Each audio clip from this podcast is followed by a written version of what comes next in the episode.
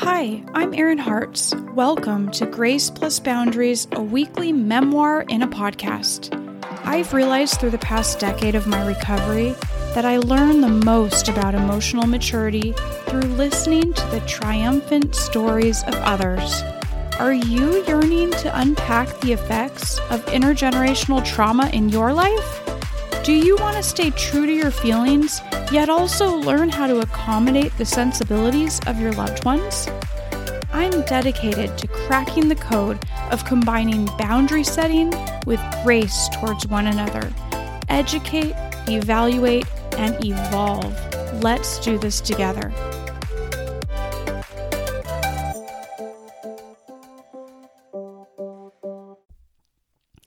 Welcome back. Thanks for coming back for another episode. I'm so glad you're sharing this few minutes with me and listening. Thank you for being here. So, I hope that I give you some yummy tidbits today, and I'm going to be talking about my exiled loving part and I got to meet a little part of myself. I practice the internal family systems therapy with my therapist, and it's kind of like parts therapy. And so I'm going to be talking about that today. But first off, I have a question for you. So, how long has it been since you've leveled up? I've been feeling like this last month, right before the new year, I all of a sudden got to like a leve- leveling up point. Have you ever been in a place like that before? It feels like all of a sudden I'm just like, all of a sudden I'm in a new spiritual realm. It's like I got a little bit deeper into myself all of a sudden. Like I'm making progress. I took a leap forward. And I'm trying to like retrace my steps like, ooh, how did that happen? Like, yes, I love it when that happens. How did that exactly happen? And I think it came from well, me wanting to make some changes creatively and wanting to move forward with this podcast and going to the next step of what I'm going to do next for it. But I had this hour and a half long session with a friend of mine who's becoming a life coach. And so um, in December, she asked me if I'd be willing to meet with her on Zoom and do like a life coaching session so she could practice because she's supposed to do a certain number of uh, practices before she actually goes and makes money on her own doing life coaching. So she does this particular program, and um, I said, sure, it sounds like fun. And um, so sh- she did. She did an awesome job. It was really it was really deep. At one point, she even asked me to call somebody and say something to them, and I declined to do that at that moment. I really didn't want to, um, which is okay. I'm still kind of wondering about that. Maybe I should have done what she asked. But then she got to this point where she was kind of showing me this diagram and talking about how am I in my circle of comfort or to, for us to be able to grow, we need to go out of our circle of comfort.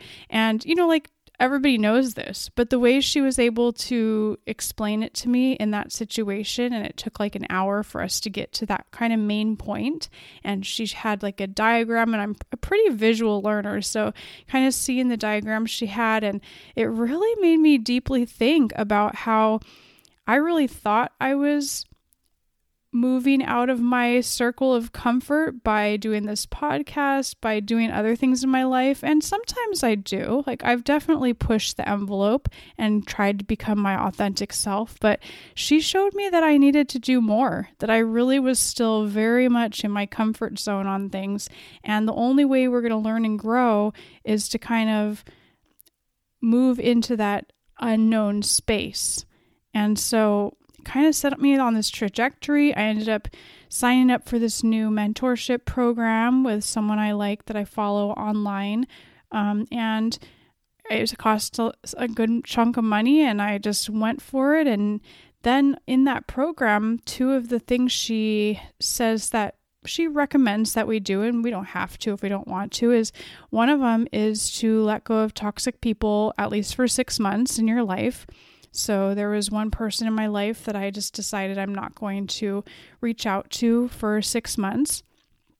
And that's been better. And then the other thing was that she said um, we can choose not to date for six months or no hookups, no nothing like that. No, so no no uh, sexual anything going on. And not that I would have done that anyway, but I would have probably been on some dating app scene if I would meet anyone. And so I've closed the door on that for six months. And I would not have guessed that that would have freed up so much energy in me, but it's like I closed up the leak, you know? And so all of a sudden I had more creative energy. I felt safer, I think. And um, so this is me looking back, right? I had no idea that these gifts were right around the corner, and all I had to do was let go and take a leap of faith into doing some new things. But here we are. I'm here and I'm in this new spiritual experience. And the thing I wanted to tell you about had to do with um, my ex husband, actually and about my loving part of myself. So, a few weeks after I took some of these leaps of faith, I was feeling really happy in my life. I I'm really focusing on just really enjoying the things that I have and, and I love my job for the most part. Like, you know, no job is perfect, but it's really good. I love what I do. I, I my students have been really great this year and um, I've had a couple challenges, but this semester so far it's been pretty awesome. And I'm just really I'm digging it, you know. I was pretty happy and this one morning I woke up and I had this feeling in me that I hadn't felt I it had been a really long time. And it was kind of a feeling of love. And then I remembered I must have had some kind of dream about my ex husband in some form. I didn't remember what it was, but I woke up remembering how much I used to love him. That was actually really vulnerable for me to share a few weeks ago when I talked to a friend. I think I started crying the first time I said it because for seven years, I've been in this mode of like leaving an abusive partnership and leaving an abusive person. I had really shielded myself from feeling this part of me that loves my ex husband. And I remembered how much I do love him or how much I did love him. Like I knew him since high school, you know, and I we were off and on since we were sophomores in high school and um those 2 years before we got engaged, we really had a wonderful time. I remember thinking back then, wow, he's really changed. You know, he's really become the man I always expected him to be. And, um, you know, after we got engaged was when when things started going downhill again, and then I didn't want to believe that that was true. But like for those few years, that it life was really good when he and I first lived together. I was really happy. He was at his best. Um, and then, you know, the first few years we were married too, there there were mostly happy times. It was just that there would be kind of like the abuse cycle that would kind of go through us and it seemed to be about like once one week out of every month things would be very rocky and it as the relationship grew and moved on it seemed like that became more and more frequent that we go through that kind of cycle of abuse of like the honeymoon period and then kind of revving up to maybe there's something going on and then some kind of major outburst from him and then you know me feeling sad and then him apologizing and then you know him not changing but me believing that he was going to and believing his words and then getting into the honeymoon phase again and yada yada you know the cycle repeats. So when i was in that though most of the time i was in a lot of denial. I really thought that I was pretty happy in my relationship. And so I can look back and think of all the things I did love about him and all the times that we did have a good time together. And being able to th- remember that is I feel like really a a landmark on my journey because to me it means that I'm finally feeling safe enough and secure enough that I can let that part come forward, that little part of me that loves and that wants to be loved. And for seven years, I've kind of kept her shielded and hidden away. And my therapist would call it I exiled her, right? She has been not part of the rest of the system. She has been kind of shunned by my other parts because maybe she was the one scapegoated or or denied because she was the one that got us into this mess, maybe is what the other parts of my body think. And so she's been under lock and key, you know? And so it's kind of like my heart has been under lock and key. And it makes sense though that that part of me was so vulnerable and so it's so immature that it's not a part that I felt safe enough to come out until now. So I'm feeling this part of me, and it's very beautiful. It's like, oh, there you are, little one. A couple months ago, I did an episode about Am I Desperate? And this is exactly the answer to that question that I was looking for. So, as I talked to my therapist about this, and this is like the internal family system stuff, right? So, this part of me, that loving part of me um, that I've just totally ignored for years, she doesn't know my other parts because she's been in her total little cocoon bubble shielded area there. I haven't let her come into my system.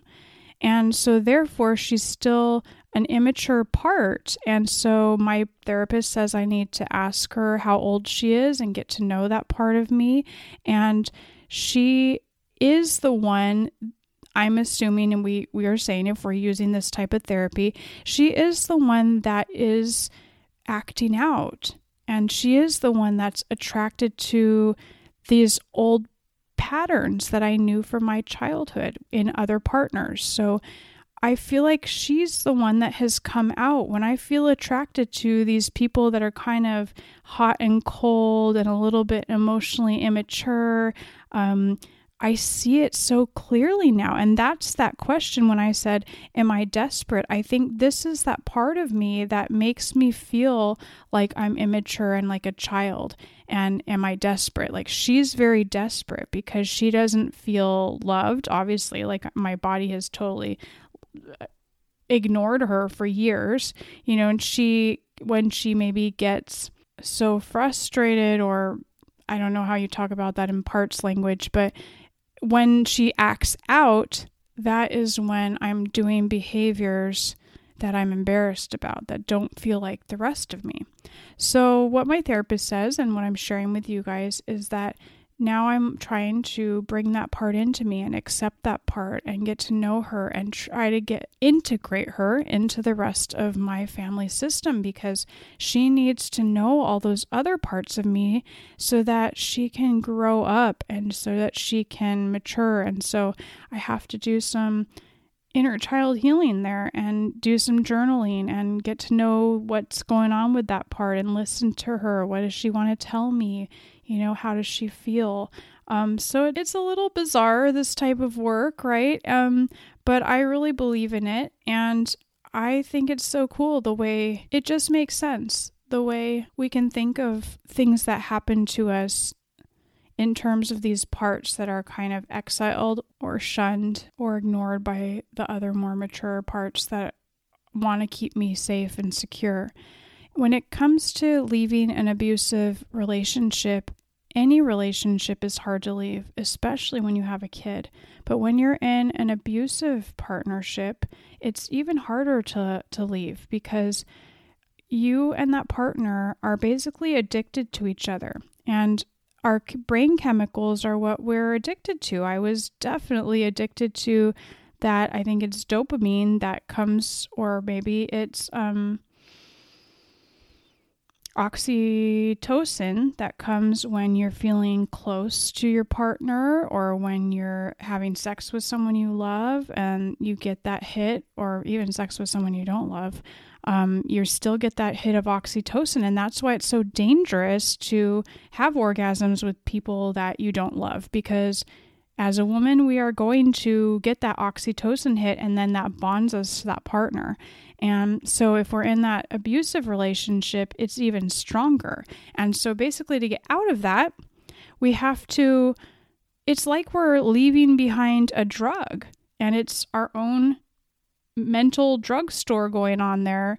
It's our own body response. It's not even a drug we get on the streets. It's already in our body, which is so fascinating to me and sad and scary. Um, but amazingly, with support, we can get away from this. And um, I'm glad that I'm showing progress, you know, and this little part of me that's loving, you know, it kind of makes sense. Like, no wonder I haven't been able to fall in love again. No wonder my healthiest relationship that was last year, I really wasn't accessing love. You know, I thought maybe it was because of the person, and that could be true. But it also was like that little part of me that loves was not available. I was hiding that part of me because it was so scared that it was going to be hurt again. So now that she's coming out again, I'm going to do a lot of work these six months when I'm not dating um, and just let life go by. But maybe by in six months, maybe she'll be a little healthier maybe it will be easier for me to feel love towards another person. I know I've said for years, like, I can't imagine getting married again. You know, I want to have a partner, but I don't know if I would actually want to get married. But maybe that was just my myself without that loving part of me talking. I don't know. So, all right, well, that's what I've been thinking about today. Let me know what you think. You can always find me on Instagram or join my group, Survivors of Trauma Unite, on Facebook. I'd love to have you. Okay, take care, survivors. Bye bye. You deserve a big high five and a smile in the mirror for showing up for yourself today. Thank you for your dedication to introspection and self awareness because our personal evolution is what will make this world a better place. If you enjoyed the episode, please give me a five star review and share it with a friend. And let me know if you want to be a guest to share how you are navigating intergenerational trauma in your life. You're welcome to join my free monthly goal setting workshop on the first Wednesday of every month. Just DM me at iHeartsErin.